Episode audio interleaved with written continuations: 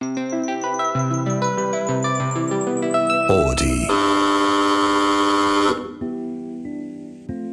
さんこんばんは。二村ひです。こんばんは。映画 .com エビタニです。私たち二人が映画にまつわるディープな話を繰り広げる。映画と愛と大人の話。アット半蔵門。なんか前回ねくしくもベスト ワンが邦画のベストワンがかぶりましたね。かぶりましたね、い、やエゴイスト。はい素晴らしい作品でした。2023年2月10日に公開された、はい。あえそうか。はい。今年の結構初めの、去年の初。去め年去年去年、はい。去年の結構初めの方に公開されいや僕ねあれねななな阿川あ阿川さえさ沢子さん？さん、はい、がお母さん、お母さんの役っていうか、はい。ああいう風に出ているって知らないで映画館で見てたのかな？知らないわけないよねメインキャスト3人で。この人がお母さん。だからそのお母さんプリっていうかあのキャラに驚いたのかな？阿川さんといえばねあの「週刊文春で」え偉い人と対談をしている本人も偉い人うん。ですからね、そうですね。しかもしかもまああのめちゃくちゃ頭の切れる方頭の切れる方で独身のうん。美しい、えー年配の女性っていうはい。感じだったのが、そのあらゆる イメージを裏切っておか、おっかちゃんの役をやってましたね。すごいしかもなんていうか言い方があれかもしれないですけどちょっと弱者そう。寄りのそう。お母様っていう感じですよね。お寿司なんて食べるの久しぶりだわって、お寿司どころかなんだっけ、持って行ったお菓子を、あの、彼が持ってったお菓子をこんなの食べるの久しぶりだみたいなことを言ってたんですよね、最初に。まあいいや、その話も、あの、お母さんの話から始めるのもなんなので、いや、ど、どこが良かったんですか、エビタニさんは？私はエもう本当に見終わった瞬間最後のうん。シーンを見て、うんあこの作品が「エゴイスト」というタイトルなのが、なんかこううおーってなって、なんか、うん、まさにエゴイストだったうん。あのでもエゴイストって普通こうなんて言うんですかあの悪口的じゃないですか、うん。がこんなにも、うん。えーなんだろう他者を思い合えうるん。エゴイストというものもうん。あるんだなって思ってうん。すごい本当私はこのタイトルに感動しました。タイトルの解釈ね。だから、劇中で彼が言うじゃないですか。あの、僕は愛がわからない。みたいなことを、まあ、ああいうことは気の利いた人なのみんな言うんだけど、つまり、愛するときに愛ってわかんなくなってきますよね。自分が、自分の欲望で、まだだからまさにエゴイズムで愛しているのか、だけど、まあ、今日は本当ネタバレありなんでね、前回予告をしたので皆さん見ていただいたかと思うんですけど、あの、お母さんが入院してさ、ハガーさんのお母さんが入院して、あの、ラストのシーンってあれ、帰らないでって、まあ、た、多分まあ、まあ、原作のね、その、エッセイ僕読んで、読んでない読んでないな。買ったんだけど読んでないんじゃないやべえな。どういうあのくだり？お母さんとも別れることになったっていうくだりがどういうふうに原作で、まあ原作はエッセイなんで、はい、どういうふうに書かれてるかわかんないんだけど、うん。まあ、あ、あそこでお別れだよね、多分ね。まあそうですねの、うん、あの、あの日にお別れである可能性も高い。まあ、あの、もうあの時になると彼は毎日病院に来てるんだと思うんだけど、で、最後目を閉じるようなところを映すみたいな無粋なことはもちろんせずに、今日はかままだ帰らないでって言うんだっけ？お母さん最後の一言ね。すごい。でそこでふっと終わるんでブツじゃなくてふっと終わるんだよなあの映画、で「エゴイスト」っていうタイトルが出るわけでしょ？だからそうもう本当に今エビタニさん言った通り愛愛するっていうか人を好きになるっていうまずエゴがあって、うん。まあ前半全編エゴじゃないですか。まあ二人のエゴの、あの男同士のエゴのさ、まあ、でもなんかなんて言うんだろうな。最初のうん。2人の、うん。なんかまあ愛みたいな部分は、うん。まあ、もちろん、まあ、エゴの部分もありつつ、うん。どちらかというと竜太宮沢ひろさんが演じてたうん。役はそんなにエゴが強いタイプじゃないかなと思いましたけど、彼が、うん。彼はゲイだと思う？うーん。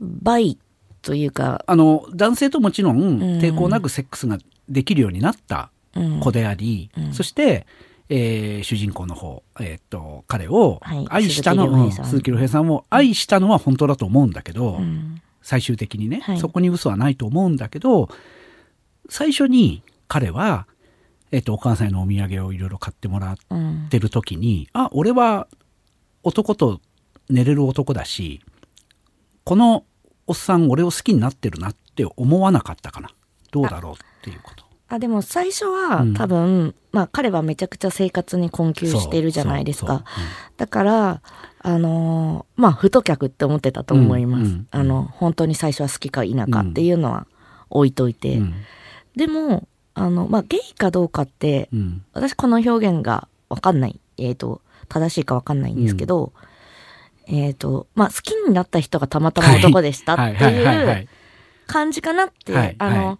その、コウスケ、はい。あの、鈴木亮平さんの、や、役、あの人と出会ったから、うん。彼はお男である彼を愛した。そうね、うん。だけかなっていう感じは結構しましたね。あのき近年の BL で採用される 考え方でそれはもう全くその通りで、えーっと男なら誰でもいいみたいなのは裏を返せば女の異性なら誰でもいいみたいなうん。ことと同じことだから、まあ、そそんな人はいないわけですよ。まあもちろんね,、そうですね。もちろん、うもちろんあの同性なら誰でもいいとか異性なら誰でもいいなんていう人は厳密に言うといないいないっていうかいいたとしたらそれは病気なんだけど、まあ好きになりやすいか否かのが性別に寄ってくるっていうのはあると思いうます。ん。あのーああいう優しくされたことが、うん。あだだからもちろんあのババイであるとかね本当はのんけなんだけど、お母さんのお母さんのためにっていうか全体含めて生活のために、うん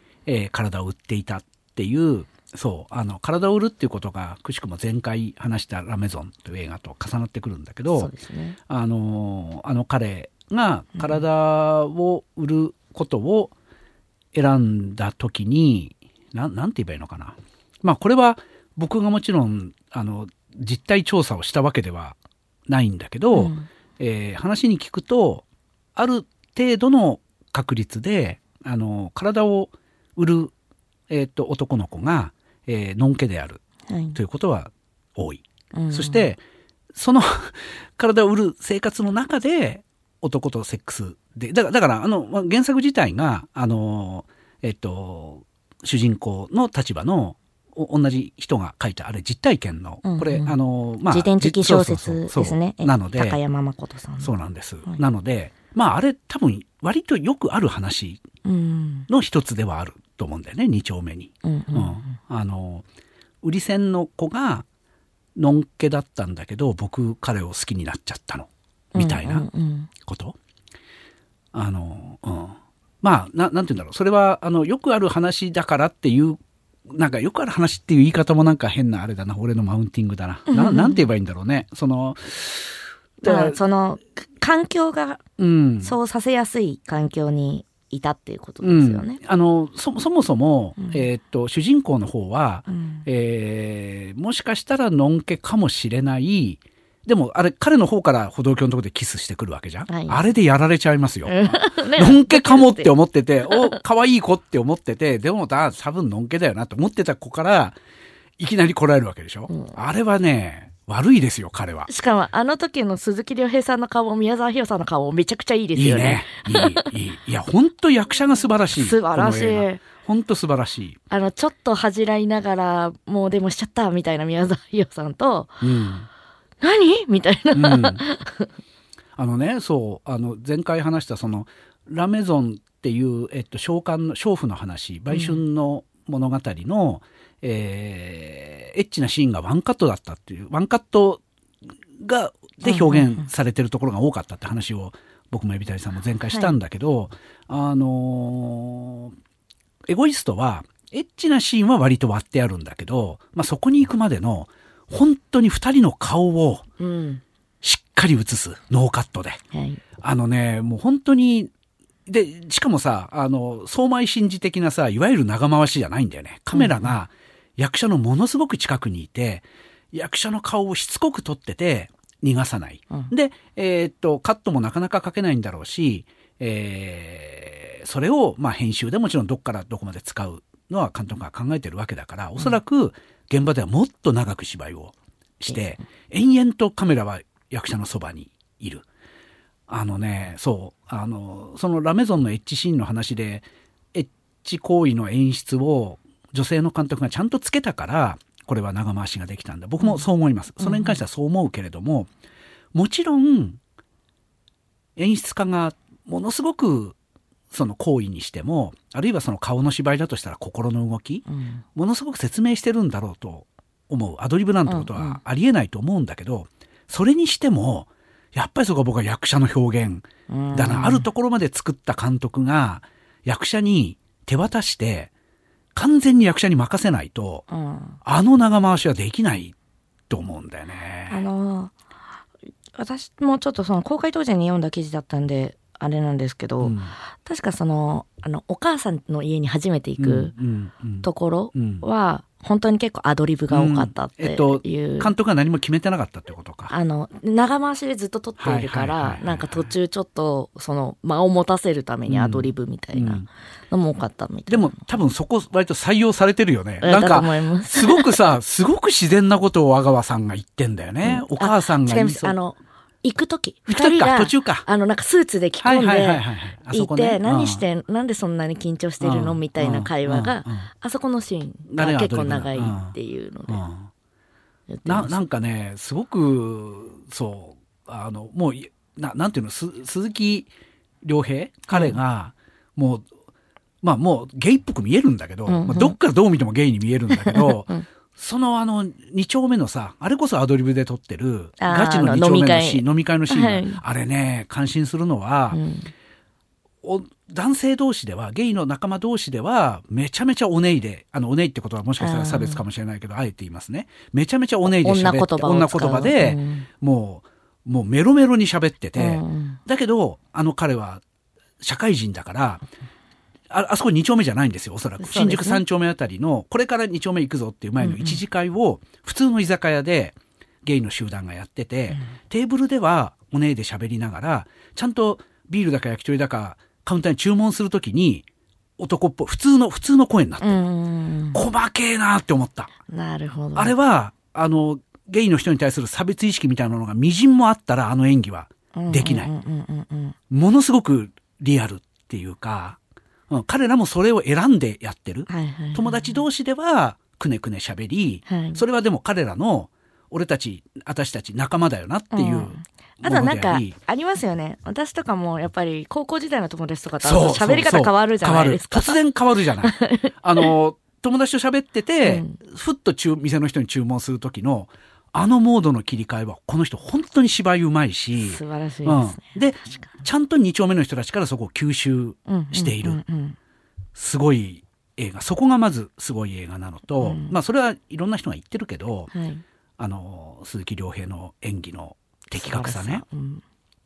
あの映画の構造的にあ僕前半は恋愛映画であり、はい。えーエッチなところをちゃんと見せる。うんうん例えばそのまあベッドシーンもあるけどまあそのえのんけだと思ってたやつからキスされるっていう、うんうん。あのエモーションとかも含めてうわこりゃ恋愛映画だうん。ってまず思うのね。はい。でその恋愛映画がまあ彼が、えーっと死ぬ急死するでもちょっと前やっぱお母さんが出てきてからだな。あのね後半が要するにねケアとセラピーの映画になってるんだよね。そうですね。全く違うことを表現し始めるわけ、映画が。それね2回見る見てね本当に今回改めて見てうわこの構造っていうふうに思ったんですよ。それも実は海老谷さんが感動したエゴイズムとは何かっていうことと多分関わっていて、うんうん。うん。そのね前半のねそれも多分あのゲイセックスのインティマシーコーディネーターかなんかわかんないんだけど、はい。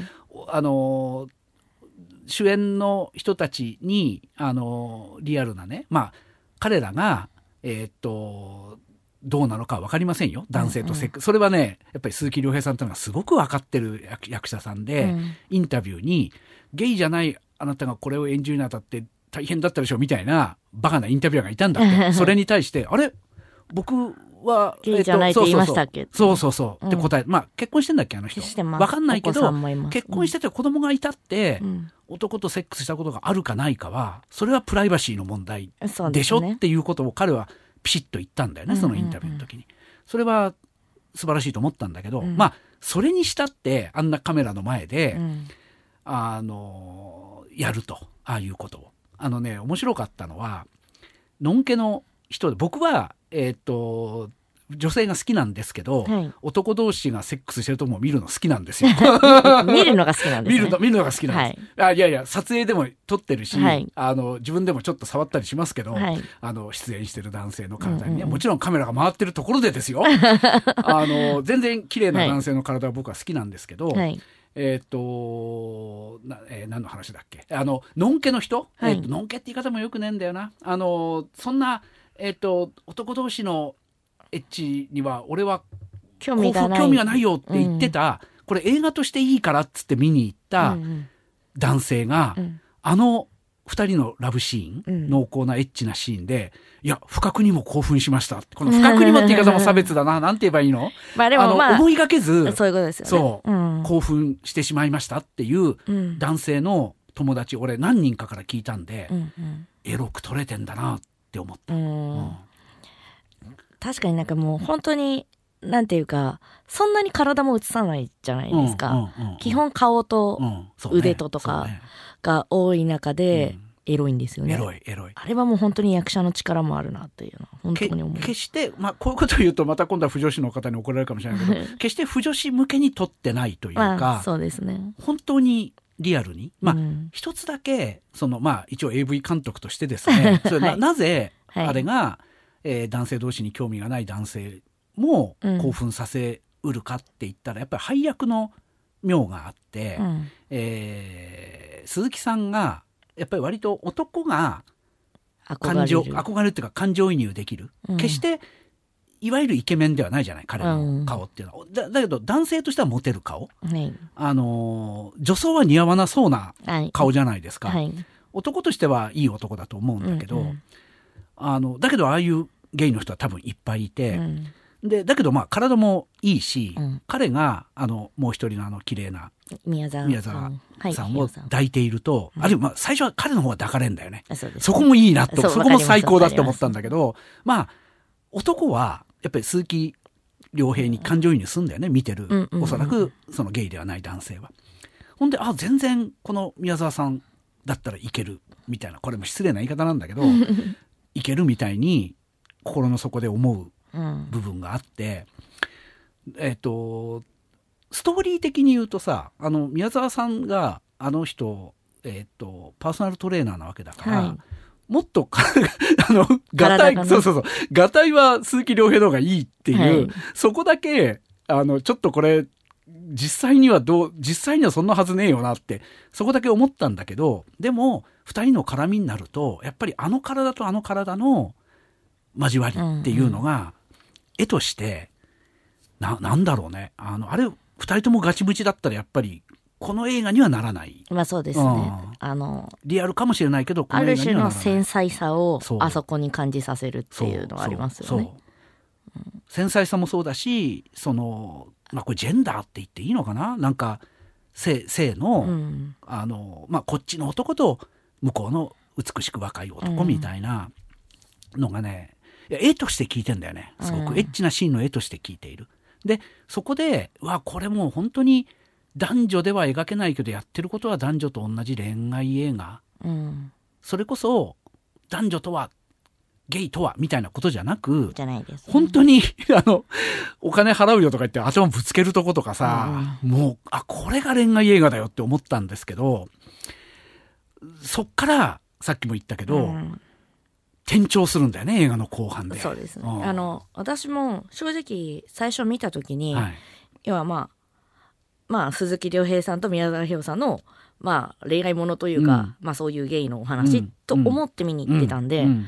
途中のあの、うん。亡くなった瞬間に、え、うん。ってなって、うん。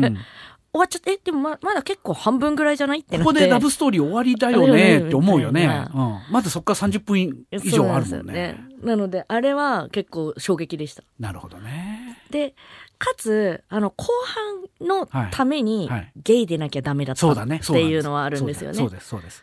うん。なんかその、やっぱり愛を知らないというか、うん。あの結構その2丁目の仲間たちとうん。話してる話題が結構エグかったじゃないですか。うん。そういうは老後ね、はい。どうしたらいいのかしらみたいな話であったりとか、結局長く付き合えないんだよねとか、うん。なんかそのある種それはゲイだからまあゲイだけじゃないですけど、うん。まあゲイだから起こりやすいうん。問題をうん。彼らは抱えていて、うん。だからこそこう真剣に愛するっていうことに怖いって思ってる鈴木亮平がいて、うん。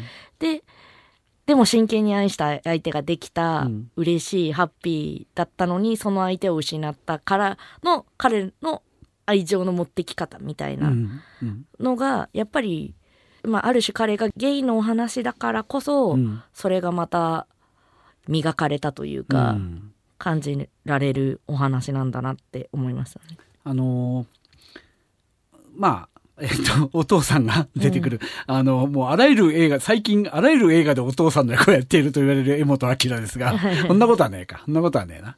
あのーいや、いいお父さんなわけですよ、彼がね。うんで、あのーだけど、まあ、鈴木亮平は子供の頃いじめられていてさ、で、あの、おしゃれな、あ、そっか、その鈴木亮平がおしゃれだ、その服で武装してるっていうモノローグがいきなり出てくる、その前、その前だ。あのね、映画として本当にいいなと思ったのは、うん。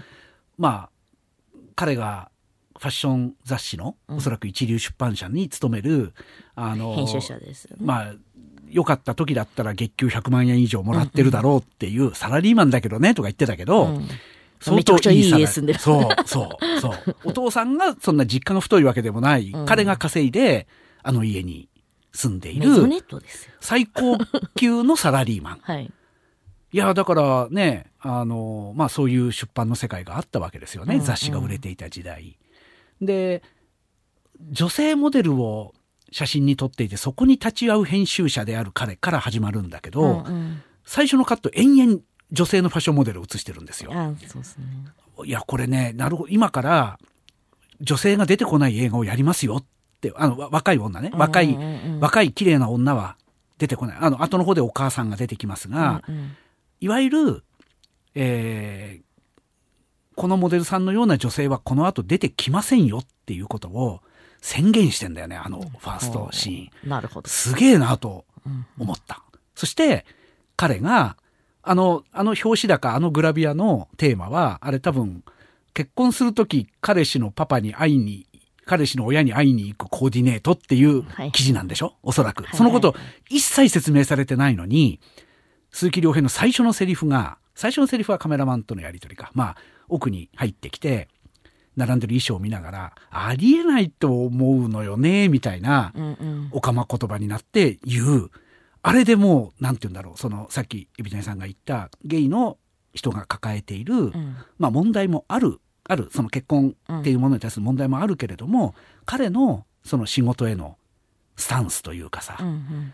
ななんていうかね、だって、お親に結婚、彼氏の親に会いに行く時に服を着るっていうコーディネートをするっていう、まず社会の風習みたいな、クソみたいなものがあって、ゲイの人たちはそれにアクセス、アクセスっていうかな、なんていうのかな、それと違う世界で生きざるを得ない。うん生きざるを得ないけれども、まあ、鈴木亮平に限って言えば、ファッションセンスはそう、ファッションセンス抜群うんである。で、ああいう仕事をうんしている。そういう仕事をしながら、いや、なんか、俺たち、綺麗な女の写真撮ってこの雑誌はお女に売れる？服を買える層の女に売れるんだよねっていう、その服を買える層に売れる雑誌を作ってる。だからさ、後半でさ、仕事の対比も出てくるんじゃん。またはい、グラビア撮影のシーンと、えーあの、綺麗な若い子が売りをやめて、うんえー深夜の洗い場ではい。働く。うんで、えーお母さんが調理を、あの、アパートの、小さいアパートで調理してるカットも多分そこかぶさったと思うんだけど、その対比っていうかさ、普通映画って、まあ、ど、どっちかしか主人公にできなかったりするじゃないですか。うんうんうんハリウッドの映画、えっ、と、恋愛映画、男女の、えーラブコメみたいなやつってさ、大体、鈴木亮平みたいなやつと、その世界にいる女の、うんうん。ラブストーリーだったりして、で、えーもちろん貧困を描いた映画は、アメリカにも日本にもあるけれども、だからその二人が男同士でつながり、えーまあ恋をしセックスをするっていうところでその職業の描写をもう一回するっていうところもうん。すげえなと思ったしでその自分の仕事に対してちょっと楽屋に戻ると車に構えてる鈴木亮平が、うん。その次の方に実家に帰って自分がなぜ武装しなぜおしゃれかっていううん。話を始めるんだよね、うん。僕は子供の頃いじめられていたから今この服で奴らに買えない服で武装してるんだっていうさ、あれはもうなんだろう恋愛とも同性愛とも関係ないもう本当にその人間がどうやって形成されるかっていうそうね話。うんうんいやなんかさっきのその親に挨拶に行くっていうのがはいありえないって言ってたけど、結局その後あるんですよね。そうなんだよ。そうなんだよ。結婚制度、男女の結婚制度をバカにしてた彼が、うんちゃんとした、彼の持ってるしかもそう。服の中で一番ちゃんとした服を着て、おしゃれ、なんていうの、地味な服を着て、ちょっとまともなね、スーツっぽい。まともなスーツを着て、うん。お母さんに会いに、おそのことをやってる伏線になってんだよね、あの最初のシーン。ね。うん。完璧な構成でしょ、うん。構成として。あとね、その、後半がケアとセラピー、まあセラピーはまた別だった話だと、ケアの映画になる。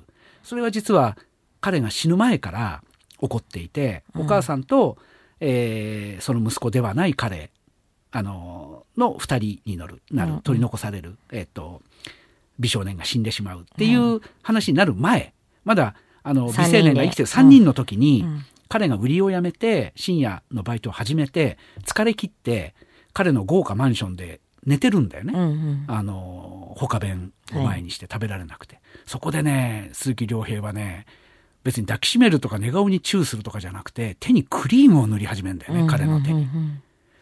なんかななんで普通の男と言われてる、うん。もちろんゲイの中にもひどい男はいるだろうし、うん。えーマジョリティの男にもあれができる優しい男はいるだろうから、うん普通に僕はそのツイッターでよく叱られてるみたいにマジョリティの男クソみたいなことは言いませんし、うんあのゲイであるとかな何らかのマイノリティの人がうんみんな素晴らしい人だなんてもちろん思いません。うんそれは一人一人。そうですね。だけどだけどこの映画で描かれてる鈴木亮平はまあ繊細なことが必要とされる仕事で男性だから女性ファッション誌の編集をしているゲイの男性、だけどでそのことにお金を稼いでなんかいい暮らしもしてるんだが彼が疲れてうとうとしているところにハンドクリームを塗るっていう、ん。あれがやっぱりねゲゲイだろうが何だろうが男は本当はできた方がいいんだよねあれをね。愛する愛する人に、ね愛する人のうん。手に、手が荒れていたらまあ。クリームを塗ってあげる。手が荒れていたらクリーム塗ってあげるだし、うん。そこがなんかいたわるっていううん。ことのだからエゴあそこは本当エゴじゃないエゴじゃないんでですよ。すよね。あのね、あの僕そこも対比になってると思ってて、あのあれがやろうっていう発想がやっぱりエゴのある男には、うん男だけじゃないけどね、まあそれもね女もそうですね。だけど、うんあの自分のために恋愛をしてる人には、うんその発想がない。うんあのね金はね払えるんです。うん自分の方が金持ってて相手が貧乏で、うん貧乏な人にエゴイズムで恋してしまったら、うん。別に何十万円か払えるんですよ月々、まあ囲えばいいし、囲えばいいんです。金はあるんです、うん。金がある人には金は払えるんです、うん。だけど金も払いながら彼はやっぱり彼はっていうかこの映画の監督がちゃんと手にクリームを塗るシーンを、うん。あのカットを置いといたっていうことがこれは別に感動したとかじゃなくて自分を顧みていや愛することって本当に鈴木亮平本人が言うようにできにくいこと、うん。俺たちには愛が分かんな分かってないよな。っうん。てもう身もだえしましたね僕はそこを見ながらね。でも本当なんていうか慈しむっていううん。感じですよね。はい。なんか、はい。もう本当にあのままあ親子みたいな、うん。でもだからだからその、あ龍太に対して、その康介がそうやっていたけどその後お母さんに対してやることは、うん。やっぱりエゴイズムなんですよね。なるほど。なるほど。ってうん。すごい思います。なんかそれはえっと彼の心の傷を心の穴を埋めようとしてるから？てっていうかまあそう彼ので見返心のりがま穴を埋めたいっていうのもあるし、うん。あとうん。何かをやってないと自分が保てないから、そね。そね。それは、うん。あのお母さんのためになることをやりたいじゃなくて、うん。自分がやることが欲しいやることが欲しくて、まあそれがまあ比較的、うん。まあ、お母さんにとって迷惑じゃないものだったっていうか、まあ、お金を渡すだったりとか、うん。会うとか、うん。そういうものだったから、うん。なんかまああ愛っぽく見えるけど、うん。あれは完全にエゴイズムな行為うん。だなっていうのはすごい思いました。だってもしかしたらお母さん忘れたいかもしれない。うんなるほどね、うん、なんか、あそこねずっとい生き続けること？あの寄り続けることがね。鈴木亮平がずっといるっていうことがお母さんにとって本当にいいことなのか、まあ最後のシーンでそれが良かったことであるっていう結論的に見えるけどまあそれこそお母さんのエゴイズムでもあるっていう。よかよかっ良かったたことか。悪かったことってさ、変な変なこと言うけどシュレッティンガーの猫じゃないけどさ、うんうん。やるまでわかんないでしょ、ね人の心うん。がどう動くかとか、だからだから愛についてはやるやるしかないっていうところがあるんだけど、やりたいことをでもやりたいことをやるややりたいことをやったことで人を傷つけることが多すぎるからね。世の中はね。いやあのねえーっとねえーちょっとお母さんの話もしたいんだけど、うん。えーっと阿川佐和子のねあのあれもすごいんだけど、えーっと映画の本筋で言うならば、はい。えーまあ、セクシャリティを描いた映画である時にこの子はこういう子だったから長じてこういうセクシャリティにここういうこのこういうセクシャリティの人はうん。もともとこういうトラウマを受けがちだみたいな、うんうん。も持っていがちだみたいなことは絶対言っちゃいけないわけですよ。はい。何何かがあったから、えー例えば、えー自傷するようになったとか何かがあったから、えーっとこういう仕事に就いたとか何かがあったから、えー同性を好きになるようになったみたいなことはそのなんていうのかなその順番で語ってはうん。絶対にいけない、人間は多様だからうん。その物語に押し込めてはいけない。うん。だけど逆算して特にこれ映画だからうんこの主人公がこうなっているのはあの時のこっから来ているっていうのはこの映画の中ではすごくちゃんとうん描かれていてあのね僕思ったのはあの、まあ、お母さんを亡くしてるじゃないですか。はで本人はあのお母さんのなんだろう親子関係のことで彼がゲイになったわけではなくてその前から多分クラスではいじめられていた。うん。なよなよなよしてるという感じでいじめられていてお母さんのお葬式の時にはすでにいじめられていたっていうエピソードがあるんだけど、はい。えーなんだろうな。あの自分自分がまあ普通の男のグループには入れないみたいな自覚を持っている彼にお母さんの死っていう出来事が起きた時に、あのえっ、と彼に対するもう母性愛としか言いようがないと思うんですけど、あのお寿司を買ってあげるこれはお母さんにみたいな、うんうん。もちろん、えっと、鈴木亮平には性欲もある欲望がもちろんある、まずうわなんかのんけだと思ってた可愛い子が、みたいな好かれたい好かれたい。うん。好かれたいっていう本当にエゴイズムの、うん。本当になんだろう恋に落ちた愚かな人間が経験する。いや本当に恋って愚かだなって思うんだけど、うん。恋に落ちた愚かな人間がみんながけ多くの人が経験することをやっていながらでも同時に彼は多分おお母さんの自分のお母さんの生き直しっていうかうん。あの愛して欲しかったように愛しているみたいな、うん。ところが彼の中の、えー性別は男性なんだけどセクシャリティはゲイである彼の、うんちょっとちょっと不思議な母性愛うん。みたいなものがあの二人の年齢差があるじゃない？はい。二人には、あの関係にまず一つあったうん。ように僕は感じるんですよね。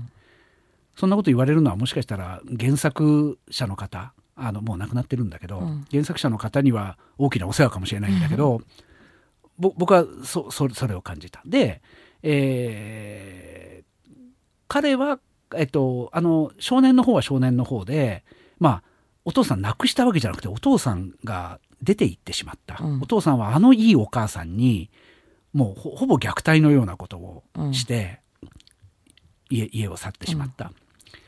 あの、彼は彼で良い父親っていうのは求めていたはずなんだけど、自分がしっかりして体を売ってまでうも、ん。お母さんに守らなきゃいけないっていうさ。いやーなんかもう、よ、よくできてんだよね。その、その人が、なぜその人になったかっていうことが、そのさっき言った、こういう人はこうなるよっていう話ではなく、うんちゃんと映画の中、まずキャラクターがあって、このキャラクターが形成されたのは、こういう道筋があってこうなりましたっていうことが、全く説明的ではなく、うん語りすぎてないんですよね。語りすぎてない。語りすぎてない、ね。でまあ、こっちがなんとなくそれを感じるというか、考えうる余裕を持たせているっていう感じですか？うんうんうんうん。そう。でまあ最後のそのさっき海老谷さんが言ったエンディングね、うん。あのまあだからいわいわゆる、えーっと就活じゃないのなんて言うんだ、もう入院してるところに、末期緩和ケアですね。うん。うん。緩和ケアね。そうなんだよ。あれあれケアなんだよね、うん。あれはあの恋人の手に寝てる恋人の手にクリームを塗るのとはまた別のただあそこに行く、ただあそこに行くってことがケアうん。になってて、もうそれをお母さん受け入れてるよね。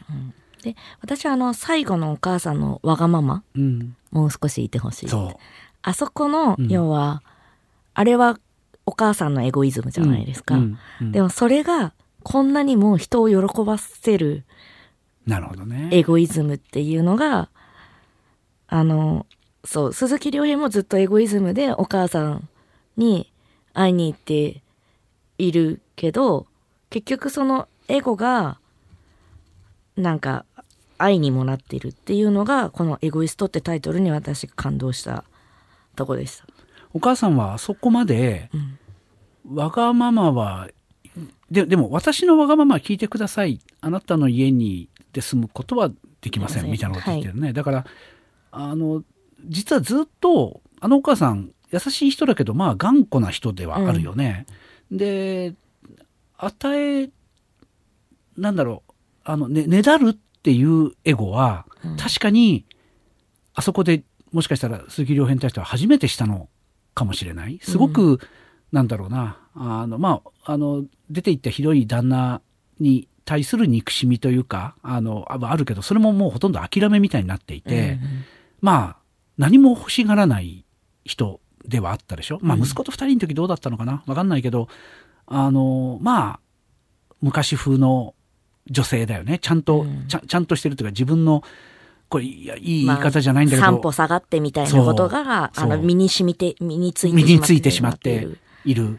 女性。だけど、その女性が、いや、これは受け取れませんとか、うん。あの、あなたと一緒に暮らすのはできません。私のわがままを。そこは私のわがままを通させてみたいな。だからわがままだっていうふうに思ってんのかもしれないけど、なん、うん、まあ、な何も欲しがってなかったよね。まあ、一回だけそうか。息子の代わりに白髪を染めてるあれも泣かせるんだけどね。そうですねうん。でも本当にその最後の最後うに、んもうずっと通ってきてた彼を、いや、自慢の息子ですみたいにさ、うんもうあそこ泣いちゃう。そう。そう、あれな、泣かせに来て、あのね、泣かせに来てるところ、あの、病院の庭での二人のシーンとかさ、うん。セリフ的にね、泣かせに来てるところあるんだけど、またそれもうまいなと思うのは、あの、阿川さんが喋ってる時に阿川さんの顔撮らずに聞いてる鈴木亮平の顔撮ってんだよな。うまい。映画としてうまい。いや正直あの宮沢ひよが死んだから私ずっと泣いてますからね、この映画、うんうん後半うん30分ほぼずっと泣いてます、うんうんそういう映画ですよ。いやうん、あのね、そう。しかも、僕に言わせると全編そうではなくて、何度も言いますけど、前半がエッチな恋愛映画だっていうところがまた痺れる。そっからのあれっていうのにいや痺れる。だからこの本当エゴイストという言葉が本当に素晴らしいですよね。うんそうね。あーなんかタイトル、あのもうこの小説自体をエゴイストとつけたもう高山さんが素晴らはしいのかもい、しれないです。そうですね。はい。はいはい。まあ、そんな感じで、二人の、二人の去年のベストワン方が。はい。でしたね。ちょっとね、あの、前も語ってたんで、はい意外とちょっと被ってるかもしれませんが、はいそうですねぜひ皆さんのね、うんあの、感想も教えていただければと思いますので、はいハッシュタグ映画半蔵門で、はいぜひお待ちしております。はい、お待ちしております。はい。でじ、次回。はい。次回は、私はそういう、あの、息子と母の、そこでつながるわけですねえ。ー息子と母のこじらせた世界観っていうところで、はい僕ら僕らの世界が交わるまではい。という A24 のね、はい。あ、これもはい A24、A24 ではい、すね。そうです。最近なんかホラーじゃない映画をどんどん出してて、それも話題まあ、もになってともとホラーというか、まあ、ちょっとこう、アートチックなうんうんうん作品が多かったっていう感じですかね。うんこれあの、監督がジェシー・アイゼンバーグって俳優さん、役者さんね。ソーシャルネットワークとかの俳優さんですね。はいはいが、あの、やっていて、エマ・ストーンも制作に。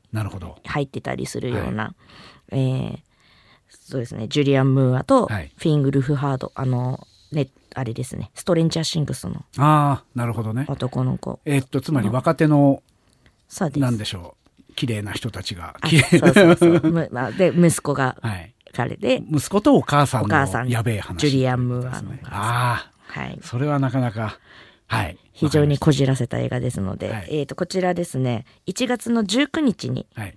えーもうなので、今もえっと、これ公が配信開してますされた時は公開されているので、もうはい明日にでも見に行ってくださいというぜひ見ことですね。てくださいはい。う、次回は2月7日に配信となりますので、それまでにぜひ、僕らの世界が交わるまで見ていってください。はいそれでは、映画と愛と大人の話、あと半蔵門、ここまでのお相手は、映画 .com エビタニと、二村仁でした。おやすみなさい。おやすみなさい。Audi.